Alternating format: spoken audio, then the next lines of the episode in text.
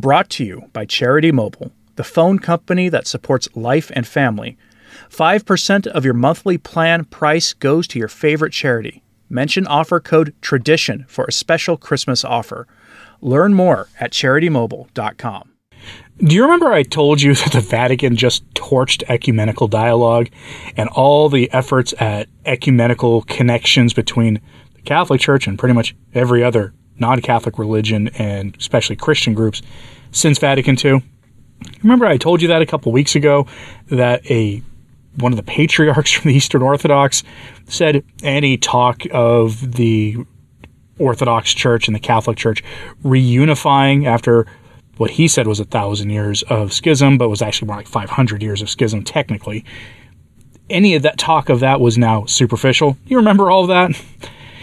I had a good kind of laugh at it as one of those in, inadvertent sort of fruits of it because ecumenical dialogue for any purpose other than correcting misconceptions about what the church teaches with the goal of getting these schismatic groups to come back to the fold of the church and to actually submit to the authority of the Petrine office and to end their schism. Any other ecumenical dialogue besides that has really no point, at least when we're talking on the macro level. After all, our Lord gave us pretty clear instructions on what it means to follow him, not only to keep his commandments and to, you know, invoke his name in prayer and things, but also to actually follow the successors of his bishops. He said, He who hears you, he said to his bishops, hears me, meaning himself. And there is apostolic succession. So those who do not follow the actual bishops of the church are not really following Christ is essentially what some of the more hardline saints have said in history. And yes, I know that the issue gets a little more murky with the Eastern Orthodox. After all, they do have valid apostolic succession. And the efforts with the Orthodox are probably the best in terms of trying to end the schism. Although it's worth noting, the Catholics speak about the ending of the East West schism a lot more than the Orthodox ever have. And as I mentioned in that other video, there are other stumbling blocks between reunification of East and West.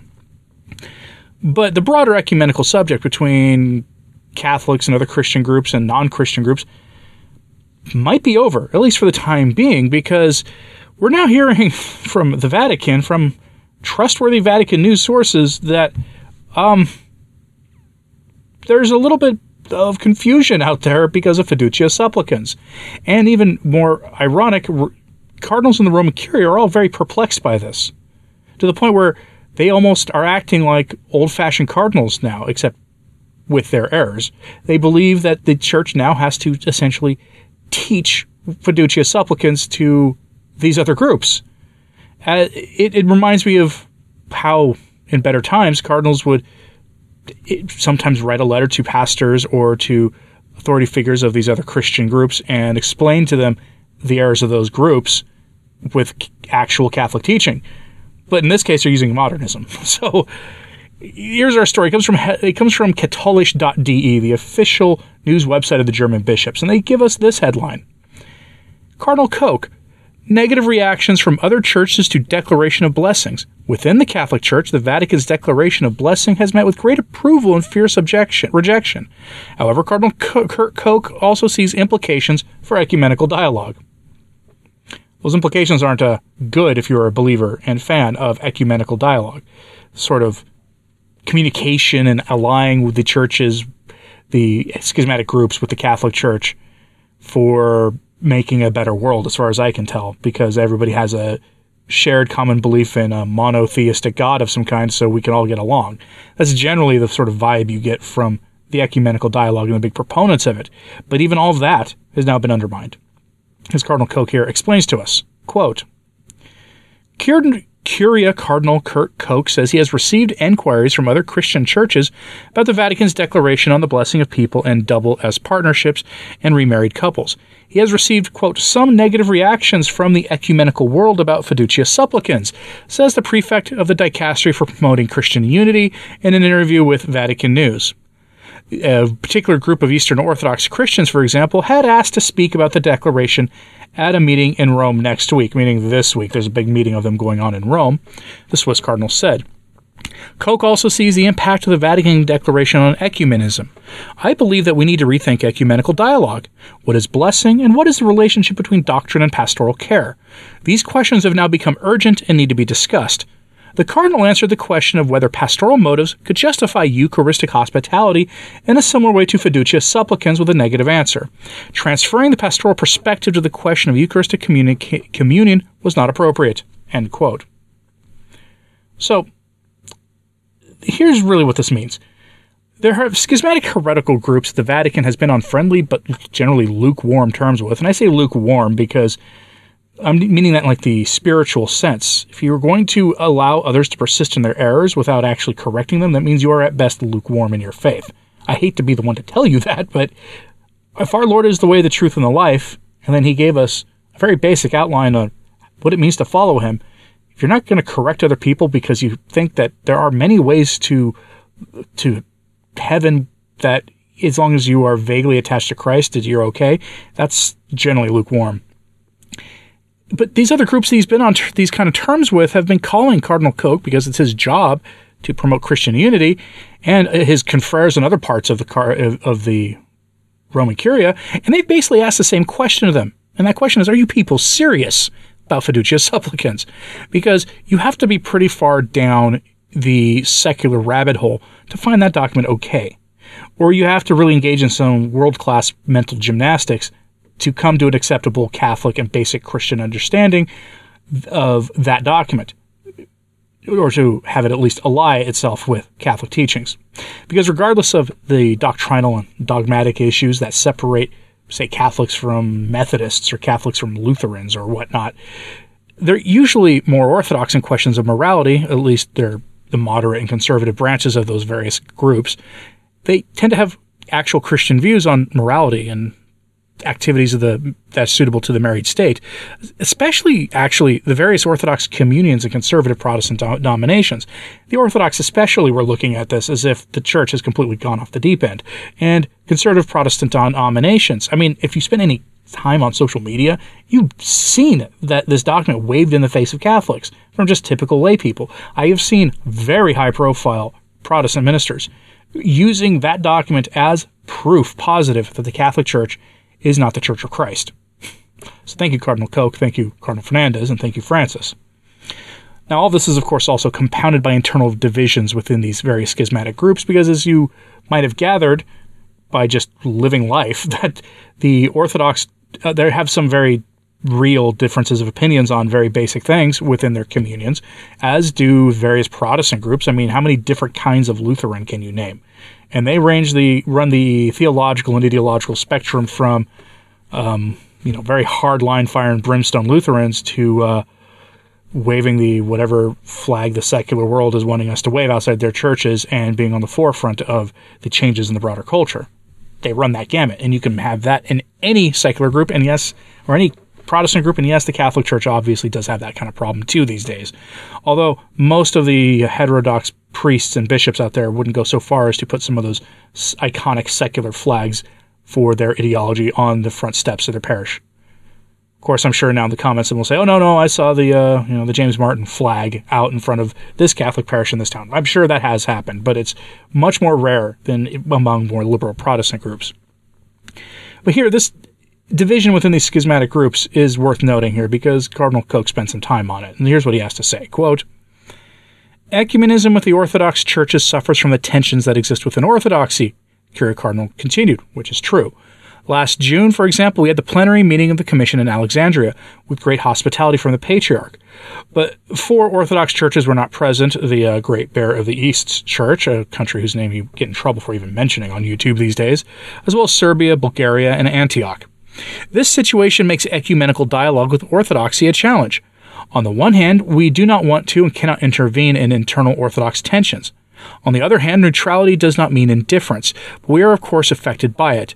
With regard to ecumenism with pr- the Protestant and Reformed churches, Koch spoke out in favor of reviving the spiritual dimension of the dialogue. At the beginning of the ecumenical movement, there was a prayer movement. Pope Benedict XVI once expressed this with the beautiful image that the ecumenical ship would never have set sail on the high seas if it had not been driven by a current of prayer. In the Gospel of John, Jesus does not command the unity of his disciples, but prays for it. And if Jesus prayed for the unity of his disciples, what better thing can we do? said the Cardinal. Koch made his comments on the occasion of the World Week of Prayer for Christian Unity, which begins on Thursday and will be concluded by Pope Francis on 25th of January with the celebration of Vespers. End quote. It's a bit disingenuous to say that Jesus didn't command unity. After all, he told the bishops again, "He who hears you hears me." I mean, if you're not oh, if you're not in communion in some way with a actual bishop of the Catholic Church, there's a problem. But you know, in that original video I did about the Vatican torching ecumenical dialogue, the one one patriarch in particular spoke pretty much for the rest of the Eastern Orthodox, which is, by the way, very unusual given their own internal problems. But in this case, it actually made sense that he did speak on their behalf because he reminded us that any such talk of reunification between East and West is pretty much unfounded at this point. It's impossible to move forward because of fiducia supplicans. To give you an idea of how much this is complicated ecumenical dialogue, this is from the report on these statements from Cardinal Koch from the Catholic News Agency in an entirely different article. Quote, we have a great division in the Anglican world, where the Church of England has introduced the possibility to have blessings for those in question. They have a very strong opposition, above all, in Africa, the 73 year old Swiss prelate said, reflecting on the Church of England's 2023 decision to permit the blessings of double S types. The cardinal said he also spoke with Metropolitan Hilarion of Budapest, of the uh, of another Orthodox church, who expressed quote a great shock when he read this document. When he asked what the next steps would be in this process of dialoguing within the churches, Koch noted that during the week of prayer for Christian unity, there will be the International Mixed Commission between Catholic Church and the East and Eastern Orthodox churches in Rome. We have the plenary assembly of that Orthodox Church here in Rome just next week, and they have already announced that they can talk about these issues, the Swiss prelate told EWTN. Koch also noted that in light of the feedback he has received from the Orthodox churches, he wrote to Cardinal Victor Manuel Fernandez, the prefect of the dicastery for the doctrine of the faith, for clarification ahead of this meeting, in order to have some explanations. In a separate interview with the German section of Vatican News, Koch said that he had, quote, received some negative reactions from the ecumenical world about fiducia supplicans.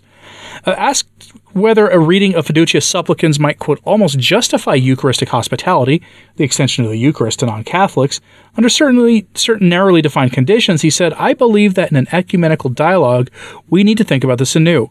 What is blessing? What is the relationship between doctrine and pastoral care? These questions have now become acute again, and we need to talk about them, the prelate said, and quote. And I know that some of that repeated from the earlier quote from that other article, but it's important here for the, it adds some important context. The Vatican has signaled that it has been working to normalize essentially sacrilegious communions for non-Catholics in Catholic churches and vice versa. I'm not talking necessarily about communion for the Orthodox and Catholics in their respective churches since there is at least shared belief in the real presence there that is dogmatically the same or very, very similar.